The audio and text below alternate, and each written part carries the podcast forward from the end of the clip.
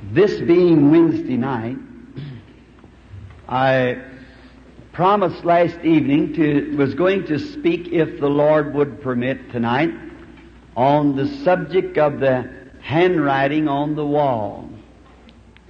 It's a very, oh, we could put weeks on the subject and then never scratch the surface. But I will try to outline just a little of it tonight by the help of the Holy Spirit. And now, I want to read from Daniel, the fifth chapter and the 25th verse. And it reads like this. And this is the writing that was written, Mene, Mene, Tekel Upharsin. And now may the Lord add His blessings to the reading.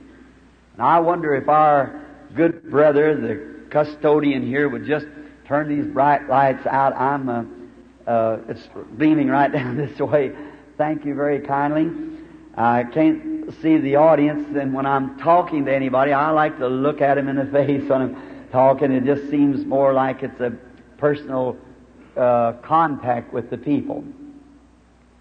Now, we are trusting to our Lord tonight while we just try to take my time and speak on this subject. I know it's a great subject, and it's an evangelistic service, subject, and not one for divine healing, but it's for the greatest of divine healing. The sickest body that I know tonight is the spiritual body of our Lord Jesus on this earth so torn up and broke up till it really needs divine healing. Amen. Now, our subject tonight begins in Babylon. and Babylon was first uh, located, which it is yet, in the uh, Shinar, and it was first called the Gate of God, Babel, Babel. And later was called Babylon, which means confusion.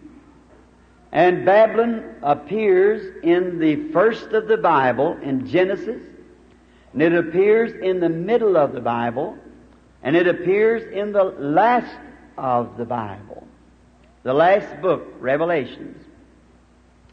And being that it's all through the Bible, it must be in existence yet today.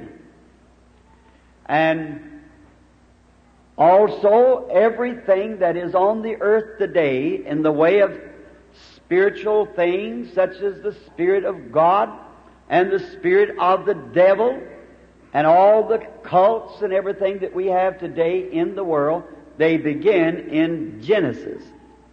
Genesis means the beginning.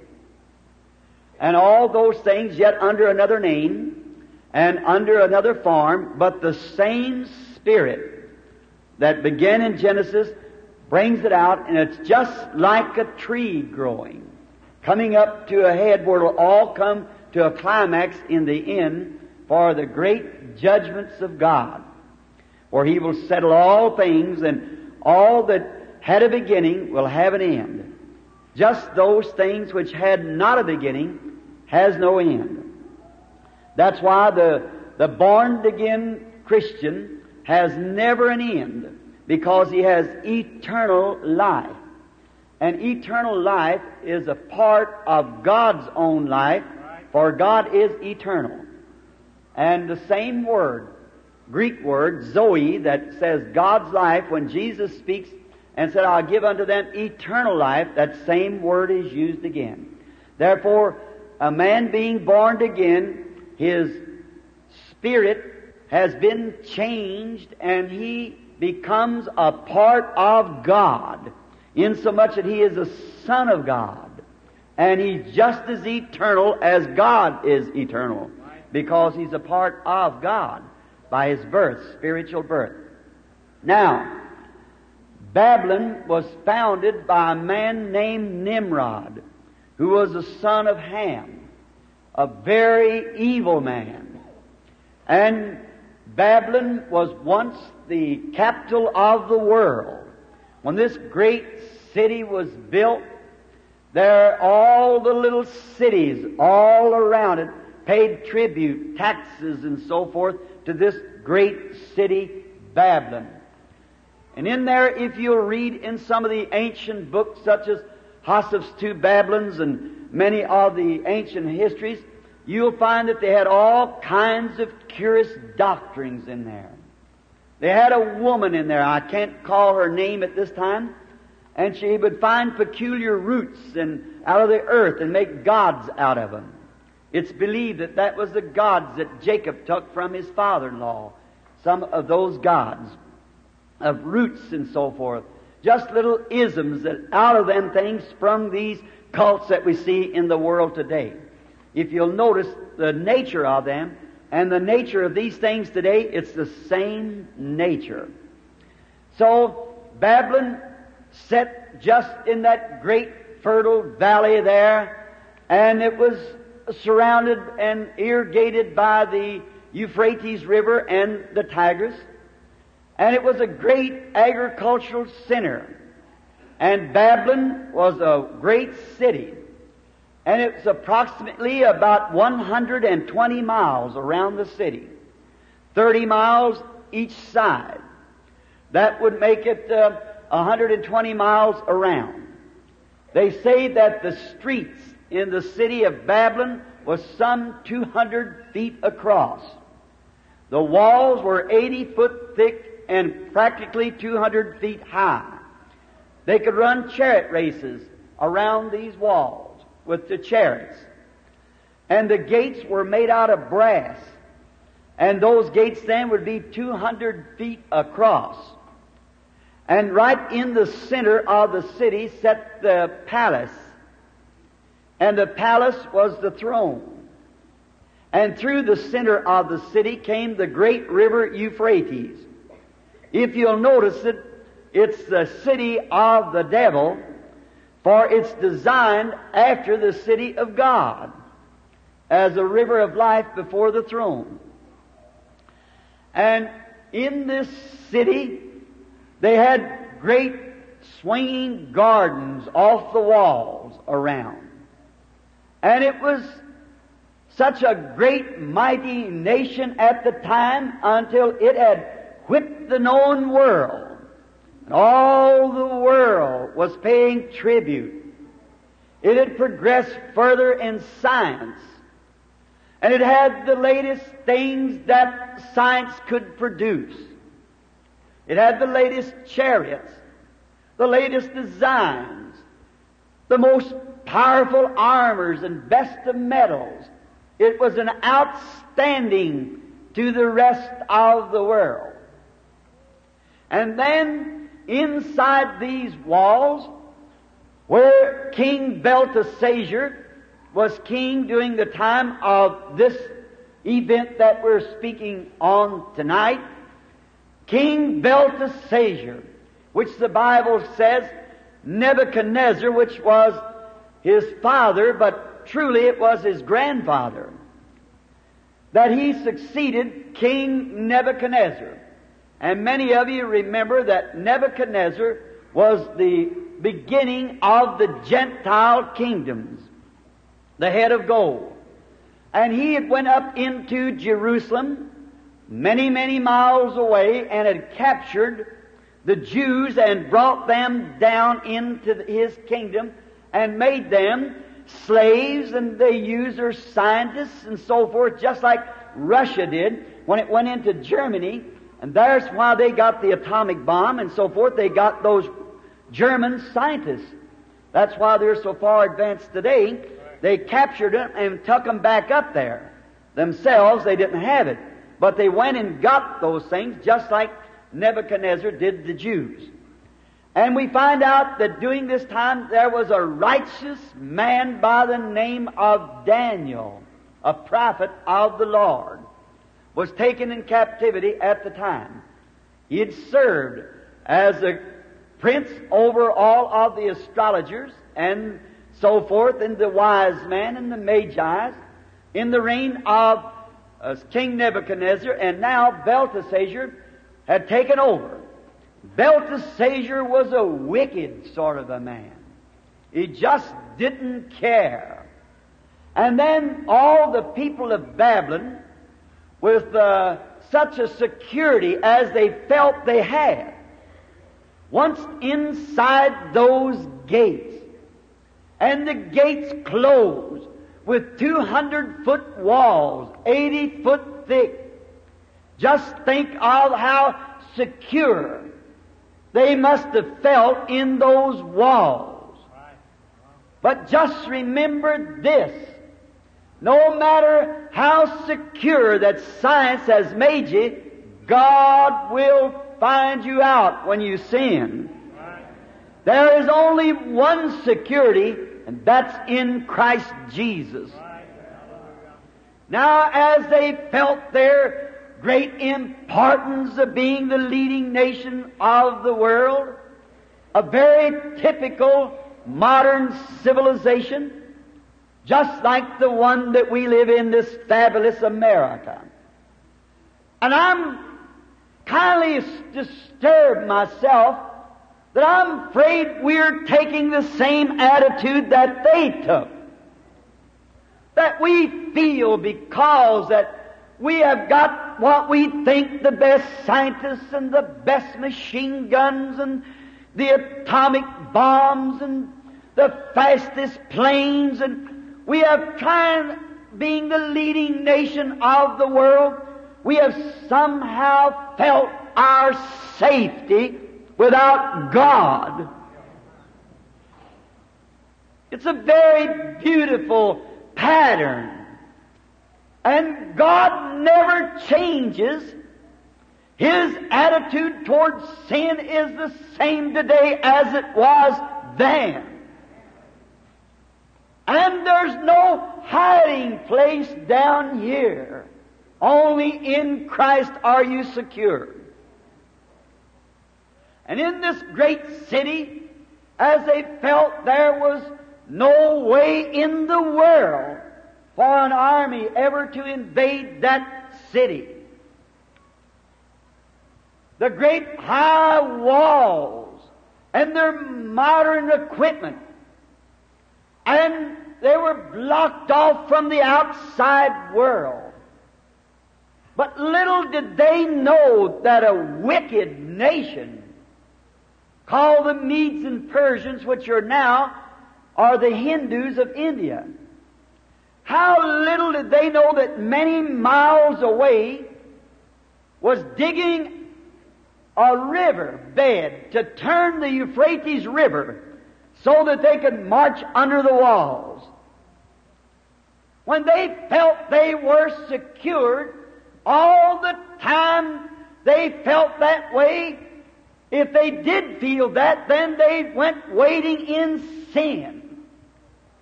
It seems like that when man gets to the place that he feels that he's self-sufficient, sin begins to take a hold of him the church, the nation, the individual that feels that he doesn't need any help from outside, sin begins to reign in him. That is true. And we would notice too that when people begin to feel that superior feeling, usually sin sets in and cankers them. So when they closed those doors, they thought they were safe, but God looks down from the heavens. And sin is a reproach to any nation. I wonder tonight, with all of our great equipment, and our atomic controlled submarines, and our jet planes that fly many hundred miles per second that even a minute that can even pass the sound barrier. But never forget, but what your sins will find you out. And in this time, they had closed the gates, and they thought they would could just live in reverie as they wanted to, because they were protected. They were the leading nation. All the other nations looked to them for science and for, for help. And so on such a time as that, there was a, this king thought he would have him a great big time. And he set a date that he was going to have a great big dance. Or as I would say, a modern rock and roll. No more to it. And so he set the time and he invited all the celebrity, all of the soldiers and the captains, and all of the wives and the concubines. Now, a concubine is just a legal prostitute. And do you see when man feels self-sufficient that he starts wading in sin? And he called in the best liquors that he could find for this great rock and roll party that he was going to have. He thought he was safe. He thought there was nothing could harm him because he was safe.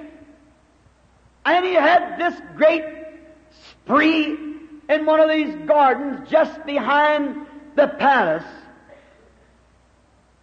And while out there in the garden, uh, perhaps they had decorated it all up real pretty, all the tinsel hanging, and got all of the showgirls and many of the women to come to entertain the soldiers, and their beer and their wines. If that isn't a good modern setup of a rock and roll party today, I don't know where one would be. It's exactly and they got everything ready. And they were going to have a big time. And no doubt but what many married women came. Their husbands was left at home as babysitters while they went out to have a good time. And vice versa, no doubt a mother walked the floor with a sick baby while a drunken husband went out to have a big time. It's just six of one and half a dozen of the other. And I can see them as they begin to drink and to have a big time. And I'd imagine they really struck up the band and had the music and the little teenagers swinging one another and the soldiers drunk, grabbing the women and throwing them over their heads and kissing them and sitting down in the chairs and hoorahing, thinking they were safe. Oh, America, the God that looked down on that drunken rock and roll party is looking on you tonight. And what a time they must have been having. And I can imagine this here King Belteshazzar was a modern Elvis Presley. He could do a lot of their fantastics that they had. And all of their carrying on and not knowing all the time that death laid at the door. So as the party got into good swing, usually just about like a great setting of a modern Hollywood telecast. They thought they would crack some good jokes about religion. About like an Arthur Godfrey outfit or something like that modern today. Or some Ernie Ford pea picker. Crack some kind of a joke about the preacher. But God still looks down from heaven. But they thought they lived in such a nation that it could not be touched. But you reap what you sow. Just be aware of that, people. Whether you are a nation or a church or an individual, you reap what you sow. And while I can see this king stand up and said, just a minute, girls. Let's have a good religious joke on the preacher and so forth. And all the tinsel of flying and the young lady saying, Whoopee, yes, I believe we'd like to hear that. And the young soldiers are carrying on like the teenagers of the day. For this is no more than a modern Babylon. I'm an American. But so did Daniel belong in Babylon at that time. But that don't excuse sin. Said to a girl one time, Are you a Christian? She said, I'll give you to understand I am an American. I said, That don't speak nothing. Not at all. I'm glad to be an American, but that has nothing to do to reflect Christianity. Not a thing. If we sin, we're going to pay for our sins. Just be it assured to you. They had a prophet there, but they wouldn't listen. They had the message, but they wanted to make fun of it. If that isn't modern America, I don't know it. They got the gospel, the truth, but they like to make fun of it. So they said, let us go down and get them holy roller vessels and bring them up here and have a good joke out of it. God doesn't permit sinners to make fun of His people. You'll pay for it someday.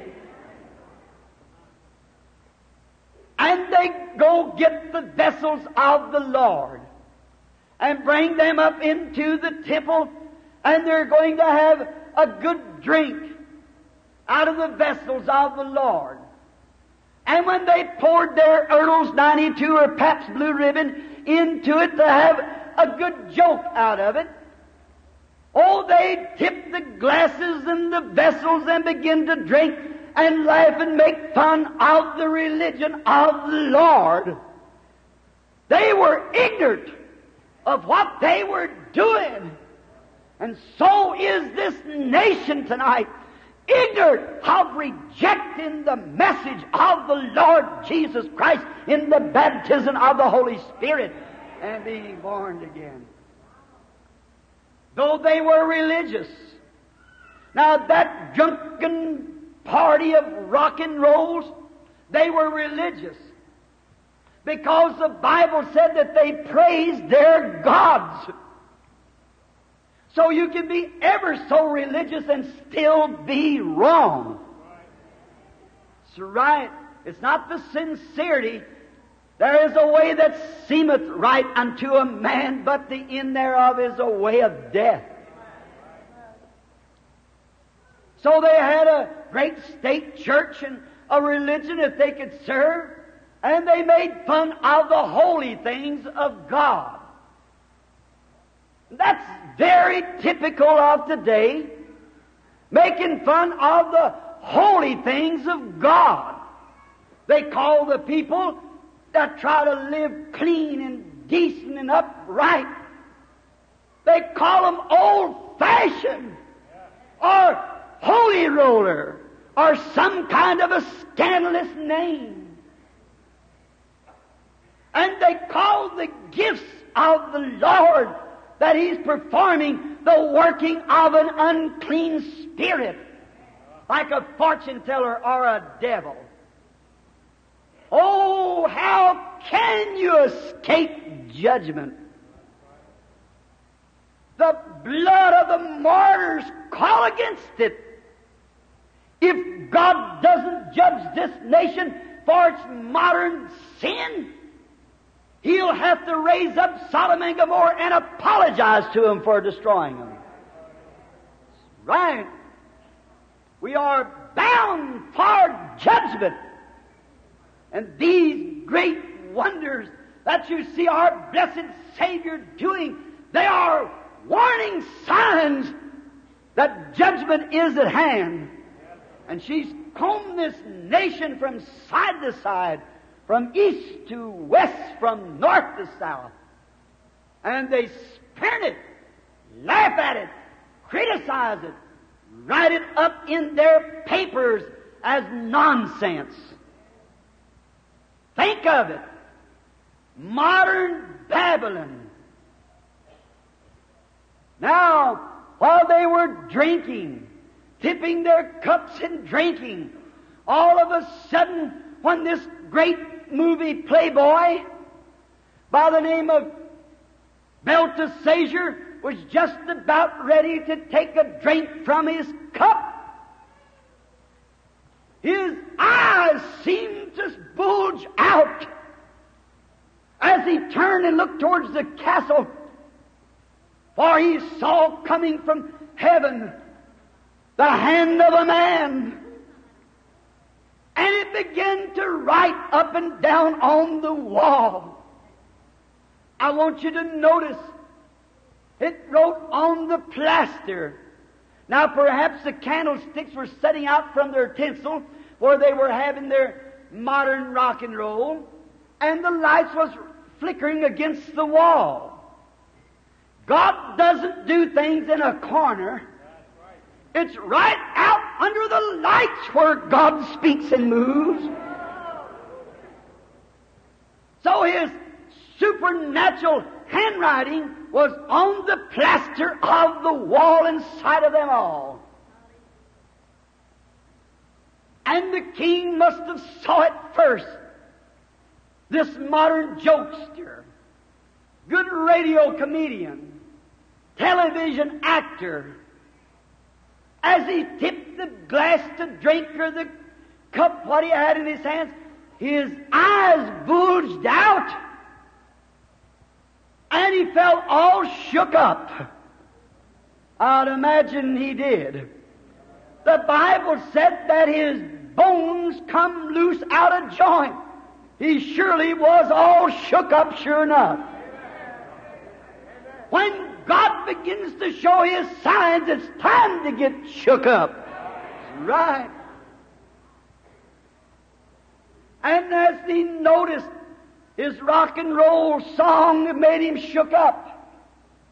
And then as he noticed this handwriting on the wall, I can imagine the little missus with her lips painted about like I don't know what, and her hair all tinseled up and flinging around and with these drunken soldiers, said, wonder what's the matter with the boy tonight.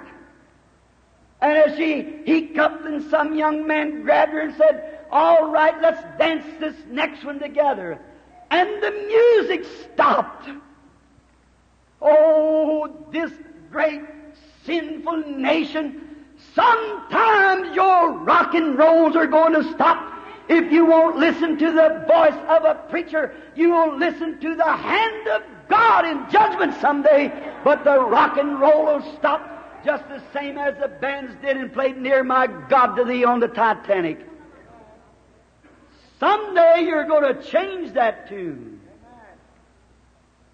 And the music stopped.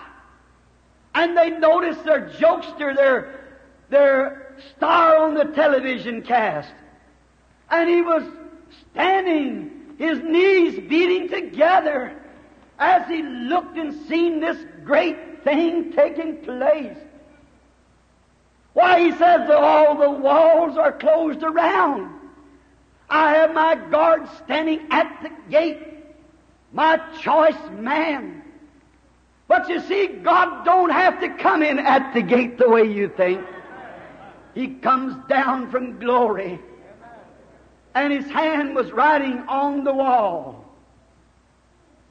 And quickly, being in a very modern place, the Bible said he called in all of his soothsayers, astronomers, all the bishops, the doctors and the popes and the cardinals and so forth, and said, Now I tell you, gentlemen, I've given you the privilege to preach and to do what you wanted to do. Now interpret for me that on the wall. But just as it was then, so is it now. They wasn't used to the supernatural. They know nothing about it. They didn't know how to interpret unknown tongues. They know nothing about a heavenly language. And they were dumbfounded. They know nothing about it.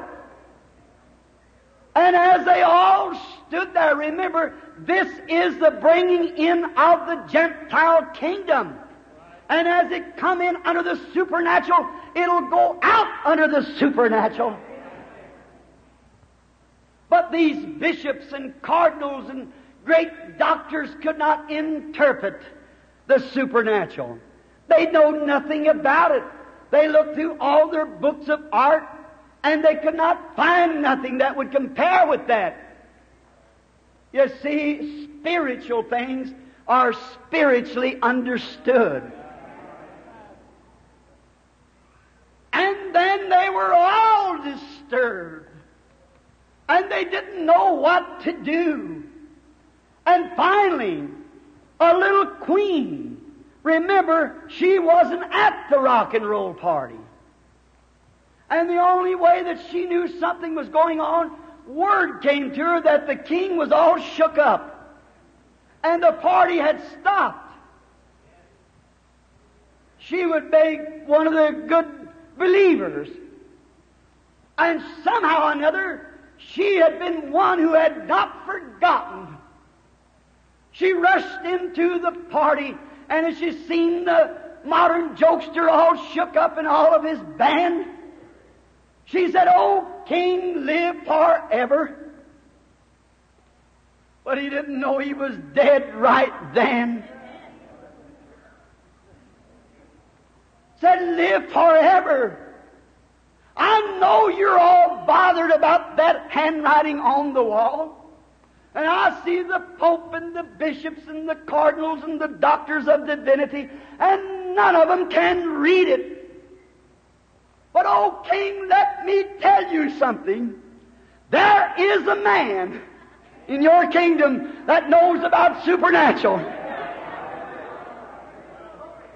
Oh, brother, when we see the handwriting on the wall today, but there is a man who knows about it. You might have went to every doctor's office in the city and they told you you've got to die, but there is a man. You may have weighed in sin until your soul is as black as the smutty walls of hell, and you're ready to commit suicide without a hope, but there is a man, and his name is Jesus. He knows the supernatural, and He's in our kingdom, for we are the children of His kingdom. There is a man said he knows the supernatural. For years ago, they found the Spirit of God in him. And he had an excellent spirit. He could interpret dreams. He saw visions, and every one of them was just exactly right. So don't be troubled. Just give me a few minutes and I'll get him here. There'll be one day you'll call on him. You might not have no room for him in your house. You're too busy watching television, playing cards, drinking beer, attending rock and roll parties, but there's one time you're going to call on Him. That's right. And so Daniel was brought in. And as he was brought in, a preacher of righteousness, a man of God.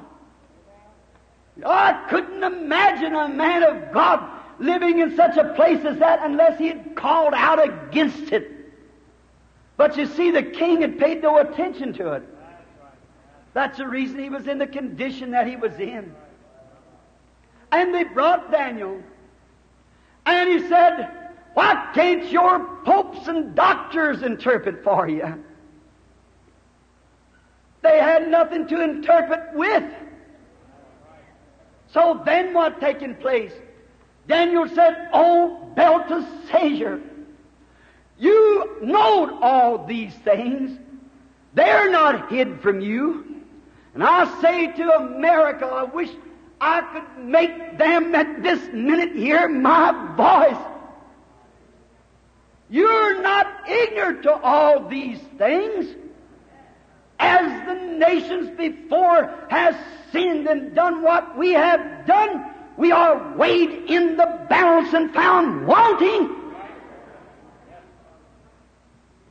What happened to France? What happened to Germany? What happened to the other nations who went wine, women, and big time? It always comes out that way, and we're not immune from judgment. God is just. And he said, Your father, how God made him a great nation, but he forgot it.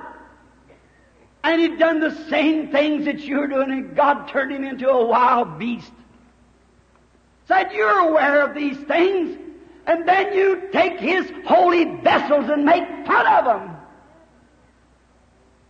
Notice, he said, The writing has been set on the wall, and this time your kingdom is numbered. In other words, looky here, fellow, your days are numbered. Your kingdom is taken from you and give over to another nation. A brutal, godless nation. One that's as bad as they are. God makes sin fight sin. I wonder today, right at that same time, may I say first, when he was standing there watching that writing on the wall, little did he know that right under the gates, right then, the guards had been killed. And the soldiers were in the streets slaying the palace guards. They were on the steps. And those women standing there away from their babies, away from their husbands, and husbands from their wives, all drunked up, listen to some kind of a modern dance and carry on. And the soldiers was on the steps, and a few minutes, the king would be cut down. All that drunken bunch of men would be cut down by an atheistic, devil-possessed nation. And the women would have their clothes stripped off of them. Young girls and all, and ravished in the street, then picked up by the heels and burst their heads around the walls. Chopped them open after they had lived with them in lust. Mad, drunken soldiers. It was at the door, for they were weighed in the balance and found wanting. And I wonder today, and all of our modern going on, all the laughing and making fun of healing services, laughing and making fun of the church of the living God, and going on as the Bible said they would do, heady, high-minded, having a form of godliness but denying the power thereof. I wonder in this day when we think we're so secured, and all of a sudden we find out that Russia is five years ahead of us in science. We've been to too many parties. We've weighed too much in sin. The church is so asleep, it don't care for prayer meetings no more. They're unconcerned. They too put a voice in against the real true spirit of the living God. They won't have them. They're so denominations, so dressed up. They have no time for prayer meetings. They're at televisions and picture shows and gadding around on a drunken parties and things. That's true. That may sound old fashioned, but it's what the nation needs today. There's too much sissing around with the gospel with rubber gloves on. It's got to be handled barehanded by the Holy Spirit. Truly, Billy Graham said about a week or two ago in one of his messages, said this nation can become a satellite to Russia any time Russia desires. Where are we at? You'll buy Elvis Presley's records and stay home from church to hear We Love Susie one of these days. You're weighed in the balance and found wanting. What's happened? There's a handwriting on the wall. The Russians put up a Sputnik that we can control nothing about it 500 miles off of the earth and could put a half a dozen of them over the United States in the next 30 minutes and call in and say surrender or be a bunch of ashes in a few minutes. They can do it. There isn't nothing that we can do to stop them. It's in their hands. A bloodless, heartless, ungodly communist. That's what God uses to make sin come to light. Certainly is. If you'll read the Bible, Russia's got to do that according to revelations. All right? You prophecy teachers might differ from that, but just wait till it's over. Russia is put here for that very purpose. The Bible said so. Now, here she is with a Sputnik. We tried to fire one the other night. We thought we was going to do just as much as they did. Rose three foot off the ground and fizzled out. Too much rock and roll and sin. We're weighed in the balance and found wanting. God be merciful. What are we going to do? What would happen if they'd send those Sputniks up with those missiles and say, surrender or become a pile of dust in five minutes? Of course, our government, to save life, would surrender. That's the only thing they could do. Then what would happen? There's some of you Americans, all of us in here, not here, but I mean nationally speaking, nationally speaking. You little smart alecks of girls that run along with your little lips painted up like some kind of a rosebud and would laugh at a preacher on the corner preaching the gospel. And you little teenager that think you've got more gumption and you've got intelligence to control. What's going to happen to you, Papa, that sits home at night with Mama and watches the television while Junior's in the hot rod and Sister's down at the canteen somewhere and she's down there doing a rock and roll and you're watching the television and making fun of the gospel. What's going to happen to you, church member? What's going to be your outcome? You may have your name on every book or the biggest church in the city. But unless you're under the security of the blood of the Lord Jesus, you'll perish with those who will perish. There's no hope for you. What's going to happen? There's a Sputnik up there. And what would happen? The nation would surrender, of course. That's the only decent thing the government could do. Then what happens? Wave after wave of shiploads of soldiers, wave after wave of airplanes would land in this nation. The women would be ravished in the streets. What would you do? It belongs to them. Kicked out of your home, they'll take it over. What'll happen to you young girls and you young men and all of you at that time? Sin has to be paid for. No matter what nation it is or who it is that does it individually, our nation, it's going to be paid for. And a bunch of brutal, ungodly, whiskered jawed, communistic soldiers would grab your wives and ravish them, your young girls, and you'd stand and like it. There's nothing you can do about it. What causes that? Because you have listened to such stuff as these television programs on rock and roll and sin, and some cold formal preacher not able to interpret the supernatural, the handwritings on the wall. Right, we are weighed in the balance and found wanting. When could that take place? Before daylight in the morning. Who's going to stop it?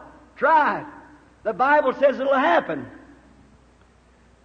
But let me tell you, that'll never touch the church of the living God. We'll be gone by that time. So, friend, listen. If that thing is so close and we see the handwriting on the wall, there's nothing can stop this thing from happening now. America's been preached to, the supernatural's been done, and continually they wade right on over the top of it. Go to a country somewhere and hold a revival and have 40 converts in a week and go back in six weeks, you don't have four. The old pond has been saying dry. God just has so many He's elected. And when the last one's in, that closes the door. And it's over. Then there's nothing left but judgment when mercy has been spurned. Here we are at the end of the road. The supernatural's being done. It's been laughed at and made fun of. And the last thing, God has come in His own power and His own beloved Son to work through His church, and they say it's spiritualism or the devil. What else can be left but judgment? And here's a handwriting on the wall. But if that is that close, and any teacher knows that the church goes in the rapture before the tribulation sets in. So if that is that close could happen before morning, what about the rapture? It's closer than that. Oh, blessed be the name of the Lord. The coming of the Lord is at hand. The writing is written, and it is written in the Bible, and we're living to see it. Will you, by the persuasion of my voice, receive Jesus Christ this hour? Repent and be baptized, said Peter, every one of you, in the name of Jesus Christ for the remission of sins, and you shall receive the gift of the Holy Ghost. For the promises to you and to your children, and to them that's far off. For there's not another name given under heaven among men whereby ye must be saved. Unless you're Christ, you can be Methodist, Baptist, Pentecostal, Nazarene, Catholic. You're lost until you become of Christ. And Christ comes into you. It's the new birth by the Holy Spirit. Receive Him tonight while we pray.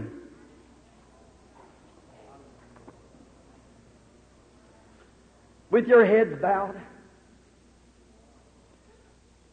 I just wonder this. How many in here that knows if this great thing would happen, you may go to bed tonight with your wife, and in the morning she'll be gone. You, father and mother, may kiss your little ones to sleep tonight, and tomorrow morning the little bed be empty.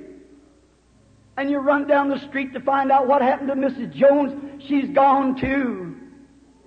The rapture is at hand. The Bible is plainly given. And in this meeting, while you have the chances as men of, of intelligence and women of intelligence, why don't you heed to that call in your heart and say, Lord God, fill me with that eternal life? Because if your spirit is still an intellectual conception, you're earthbound. But the Spirit of God that come out of heaven comes into your heart and gives you the Holy Spirit in you. When the tribulation comes, the Spirit, Holy Spirit, goes back to its Maker. And you go with it. No matter how religious you are, it won't go unless there's something in there to take you. How many tonight with your heads bowed, when the face of this message, would raise your hands to the Christ and say, God, fill me with your Holy Spirit. And if you should come, I want to go with you. Would you raise your hands? God bless you just all over the church. Literally 200 or more hands up in the air. Sinner friend, if you've never accepted Christ, would you at this time raise your hand and say, Lord Jesus, be merciful to me. God bless you, lady. God bless you over here. You back there. Someone else? Just remember me, Lord. God bless you over here. Down here. The Lord be with you. Remember me, oh Lord. My eyes has just been opened. I realize that maybe I've professed to be a Christian for a long time. But I'll never know what it is to be born again. I'll never receive the Holy Spirit. Therefore, except a man be born again, he will in no wise enter into the kingdom, or cannot even see the kingdom. Would you raise your hand and say, Be merciful to me, O Holy Spirit? And when you come for the church, take me. God bless you, lady. Would someone else remember me? Oh, God bless you, sir. God bless you, lady. Remember me, oh God. God bless you here, young fella. God bless you over there, lady. Back there, young lady. Back in you, back there, lady. Be merciful to me, oh God, when I see the handwritings on the wall. I'm intelligent enough, say, to see that what has been said out of the Bible tonight, that this is a repeat of history. We're at the end. There's nothing can help. The thing that's going to destroy the world is in the hands of sinful man. There's just a few more. You might be the last one that's ordained to come to Christ. When that last one comes, judgment strikes. Lacking one thing yet. That might be you. Will you receive Him tonight while we wait? Some 20, 30 hands has been up. Now, we have no place here to make an altar call. To bring the people to the front here because we don't have any place. But I'm going to ask you, surely, oh, be sincere and listen to the voice of warning. Be sincere and ask Christ right where you're sitting, Lord, be merciful to me, a sinner. And receive me ere I pass beyond the veil of mercy. Before I send my day of grace away, be merciful to me, Lord. And He will do it. Now pray like that while I pray with you. Blessed Lord, we're standing in a terrible condition tonight. As we read your word and know that most any hour the radios could flash and the rock and roll bands that go to singing near my God to thee. But it's too late then. Judgment is struck. Missiles are pointed at us. Destruction by miles after miles, by tons after tons of, of earth sweeping atomic energies and so forth that would set the whole world afire. And it's in the hands of sinful man. And the Bible said that that's the way it'll happen. And we see the handwriting on the wall. Oh Lord God, I'm insufficient to try to bring a message like this to a people, and I feel how little I am standing here to try to handle such a subject. But will you forgive me for my part of not being able to do it, but somehow from my heart I ask you to sink the message the way you would have it into their hearts. For I do see the hour approaching. And be merciful, God, and save each one and fill them with the Holy Spirit. And may they be your children divinely wrapped in your goodness and receive security from the Lord Jesus. For our nation is not secure. We thought we were. So did the Babylonian kingdom think so. But all the time there was a wicked nation working. And there's been a wicked nation working until now we know that they're ahead of us. And we're at their mercy. Lord, the church is at your mercy. They will destroy, but you will take your church. Oh Lord, take us into your care tonight and bless us for Jesus' sake. And in His name we pray. Amen.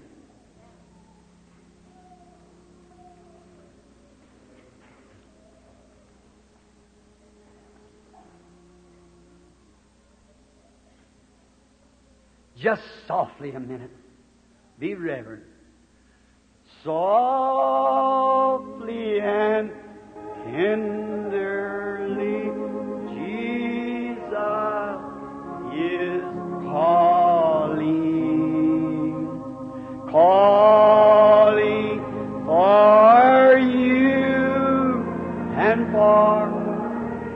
We're singing now, take inventory on the portal east. waiting and watching, watching for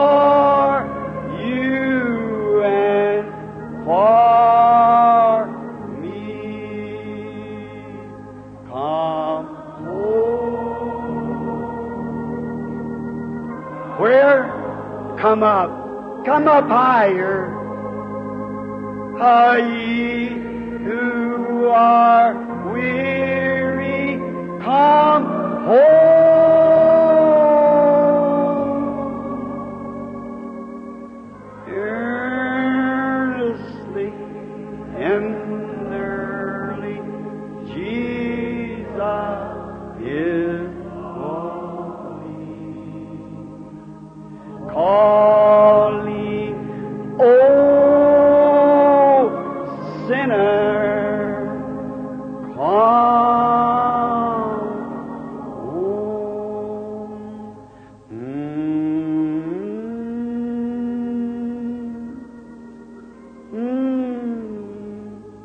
Oh, wouldn't it be a wonderful time for it to happen just now? Oh, it's all right. Anytime he's ready, amen. I'm so glad to know him. I'm so glad that this old frail body that's swiveling up here will be changed in a moment, in a twinkling of an eye. I'll turn back to a young man again to live forever. The old will be young there forever, transformed in a moment of time. Immortal shall stand in his likeness, the stars and the sun that I'll shine. What an opportunity. Don't turn him away.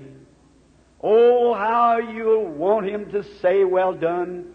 On that eternal day, don't turn the dear Savior away from your heart. Don't turn him away. Let this be the night. How many loves him with all your heart and you're ready if he should come? Oh, how thankful. Don't you feel just like you're scoured out now inside? The gospel, we are washed by the water of the Word. Just reach over next to you and shake hands with somebody and say, God bless you. I just feel real good. God bless you, pilgrim. God bless you, sister, brother. We're a wayfaring man in the road, walking in the grand old highway, telling everywhere I go, I'd rather be an old time Christian, Lord, than anything I know.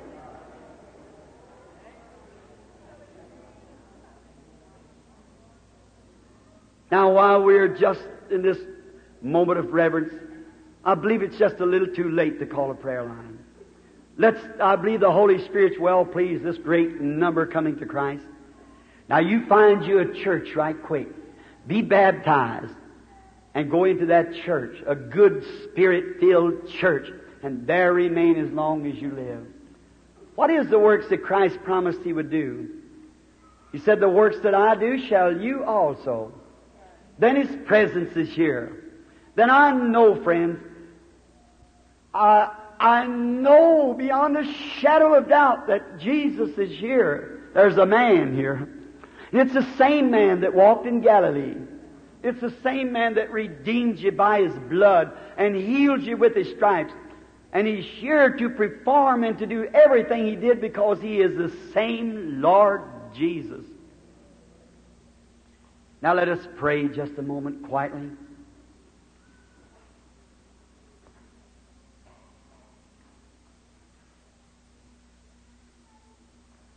Just be in prayer while I'm trying to find the mind of the Holy Spirit.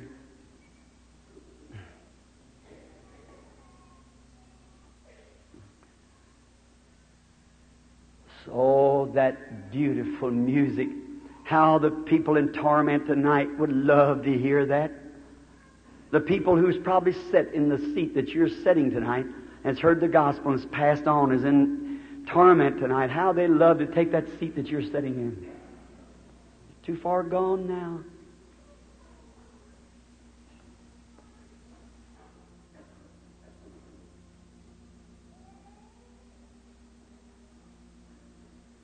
Lord, thou who made the heavens and earth, thou who sent the blessed Lord Jesus here to the earth, and in him dwelt the fullness of the Spirit. And thou hast said through his lips, I am the vine, ye are the branches. The vine does not bear fruit in itself, but the branches bears the fruit. I pray, God, that you'll manifest yourself tonight in our midst, that these people might know that the message that has just been preached, that come from you, that you're warning us to get ready, and the last days are at hand. There may be sick people sitting here, Lord. Give them encouragement that they might be healed. For we ask this for God's glory. Now, Lord, as we yield ourselves to you as the church of the living God, seeing, I suppose every hand in here went up. And I'm going to ask you tonight, Lord, to do something special for us. And grant just now that these people can yield themselves in such a way that the Holy Spirit would move through them with such faith and that I might yield myself to you and you would work through your gifts and prove yourself among us that there might be strangers in our midst. We ask in Jesus' name, amen. He always shows mercy before judgment. I'm just going to ask the ministers to remain there and pray. Let us pray. And now, especially, I've been preaching, and uh, I'm just going to ask maybe you people here in front or wherever you are, just begin to say this. The Bible says that He is a high priest that can be touched by the feeling of our infirmities. Well, then, if He is the high priest that was yesterday, He is the same today, then His same performance that He did yesterday, He will do today if He is the same. Is that right? So if He can be touched now, you touch Him with your feeling of your infirmities and let Him speak back. Just think when He stood around an audience like this one day, there was a man came up called Peter, or his name was Simon, and he said, Your name is Simon. You're the son of Jonas. But from hereafter you'll be called Peter. Who did he become? The beloved apostle. When Philip found Nathanael and he came up, he said, Behold an Israelite in whom there is no guile. In other words, a Christian, an honest person. He said, How'd you know me, Rabbi? Said, Before Philip called you when you were under the tree, I saw you. The woman with the blood issue come out. He looked upon the audience. They thought that his works was of the devil, and they said in their heart, He is Beelzebub. And he perceived their thoughts. Is that right? He said, I do nothing till the Father shows me first, and the works that I do shall you also. He has to be if he works in his church, because it, it is his word. Now I want to ask you, if in this audience at least two or three people the Lord will grant that they'll have faith enough to touch his garment, and he will return back in his spirit and perform just exactly like he did when he was here on earth. Would all of you be satisfied to accept him as your healer? Would you do it? Say amen if you would. May he grant it is my prayer. Now you just pray. And if you, how many sick people in here wants to be healed? Raise your hand. Just everywhere. All right?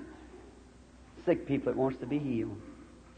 Now, if there's anybody in this building that I, I don't know no one, and I'm looking at, I think this is Rosella sitting here, the little girl that was the alcoholic that was called out in the meeting somewhere, been an alcoholic, and the doctors had passed her up.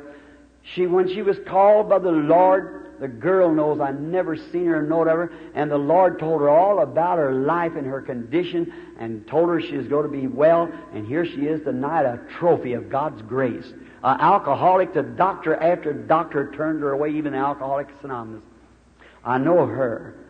But otherwise, I'm pretty sure that this brother looking at me, sitting right here with a gray suit on, he's the brother that brings us the flowers, I believe. That's right. I, I can't think of his name now. He was down in my house not long ago with Brother Boze, Schultz, Brother Schultz. Outside of that, I thought I seen Brother Fred Sothmann uh, just a few moments ago somewhere in the building, but I forgot where it was at now.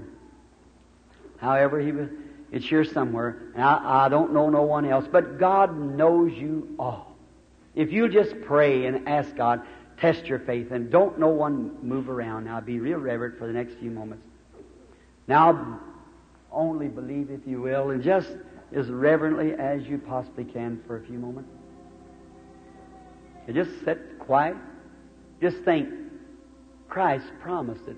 A little while, and the world will see me no more. Yet ye shall see me, for I I, not another, I is a personal pronoun. I will be with you to the end of the world. The things that I do shall you also. Jesus Christ the same yesterday, today, and forever. Is that true? It's got to be true.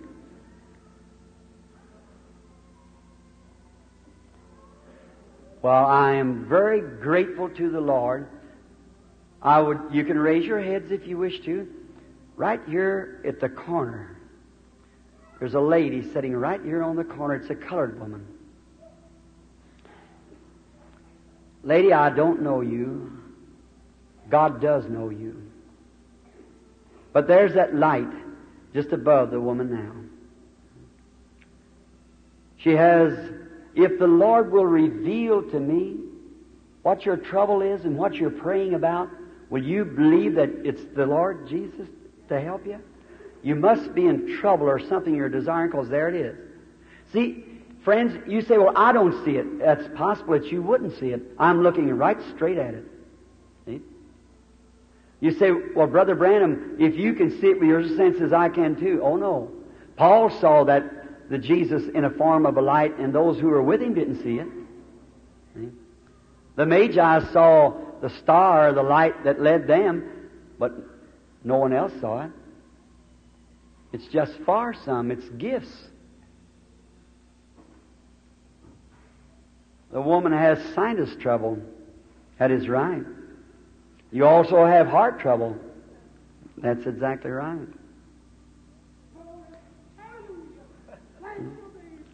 Listen, your name is, they call you Essie. Mm-hmm. Your last name is Upshire. You live on North Cleveland Street. Your address is 1264. That's exactly right. You're, you touched something, lady. You know you never touched me. That girl sitting next to you there, she's praying too. And she's praying for somebody else. And that's your mother. And she has something wrong in her lungs. And you're some connection with this woman here. You are her daughter in law. And your name is Margaret. That's right. And you live at the same place. I see you coming and going in. What do you think about it, sir? The next man sitting there. Do you believe that Jesus Christ be the Son of God? You do? If the Lord will reveal to me what your trouble is, will you accept Him? You have stomach trouble. That's right. If that's right, stand on your feet. Correctly. You're a preacher. Of course, you say he's looking at his clergy clothes, all right? Besides that, someone expects you to be a Presbyterian, but you're a Pentecostal preacher. That's right. Your nervousness is what made your ulcer. It's gone. Go home and be well, brother. Amen. Have faith in God. Just don't doubt. What do you think sitting right here? Yes. Do you believe? You believe me to be God's servant?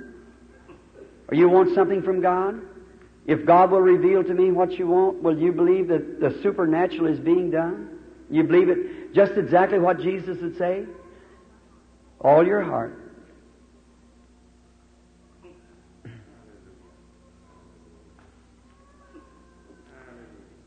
You have a growth, and that growth is on your hip. That's right. And you also have stomach trouble. It's caused from a nervous condition. That's right. Mm-hmm. Your name is Eva May. Redmond is your last name. You live at a street, 1378 West 13th Street. That's correct. That you might know that I'd be God's servant, that you're a little girl sitting there you're wanting prayer for. That little girl has hemorrhages. And they come on her when she gets excited or goes to crying real hard. That's thus saith the Lord. That little boy's her brother. That's right. The little boy also you want prayer for. He's bothered with constipation. And he's fell off a lot of weight just recently too, hasn't he? That's thus saith the Lord.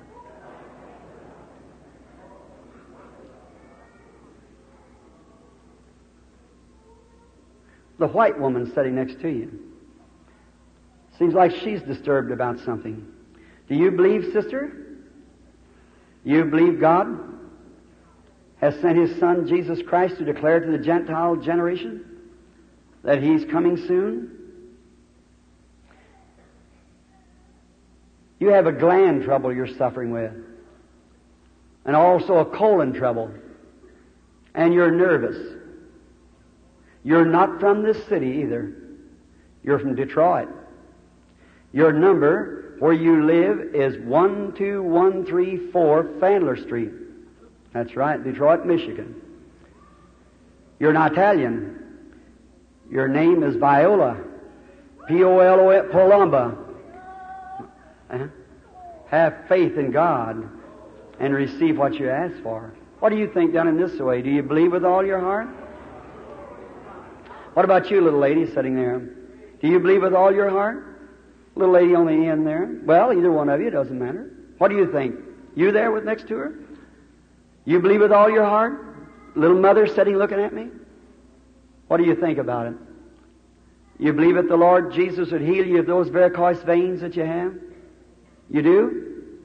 Maybe you'd think this you'd believe more if I tell you your husband had ear trouble you wanted him prayed for. That's exactly right. Mm-hmm. Now do you believe me? You wasn't getting it at first. That kind of woke you up to think because you received your healing then.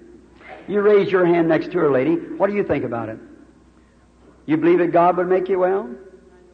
You will? All right. Then your arthritis will leave you. What did you think, sir? You that weighed your hands. You believe God would heal you the heart trouble? Make you well? You believe He will? You sitting looking at Him there. You believe too? You want God, you had heart trouble too, didn't you? Yes, and you had diabetes also. That's right. You believe God will make you well? Then you can have it. Don't you believe? Have faith in God. What down in here? You, sir, sitting on the end of the seat. You believe? You should. You've just been healed. You had foot trouble, didn't you? You believe in the Lord Jesus? But you're praying for somebody else now. That's your brother. And he's in Wisconsin. He's just had an operation on his lungs. Half of it was taken out. That's right. You believe? Then you can receive what you ask for. Oh, blessed be the name of the Lord. I, I will praise Him. I will praise Him. Praise the Lamb for sinners slain.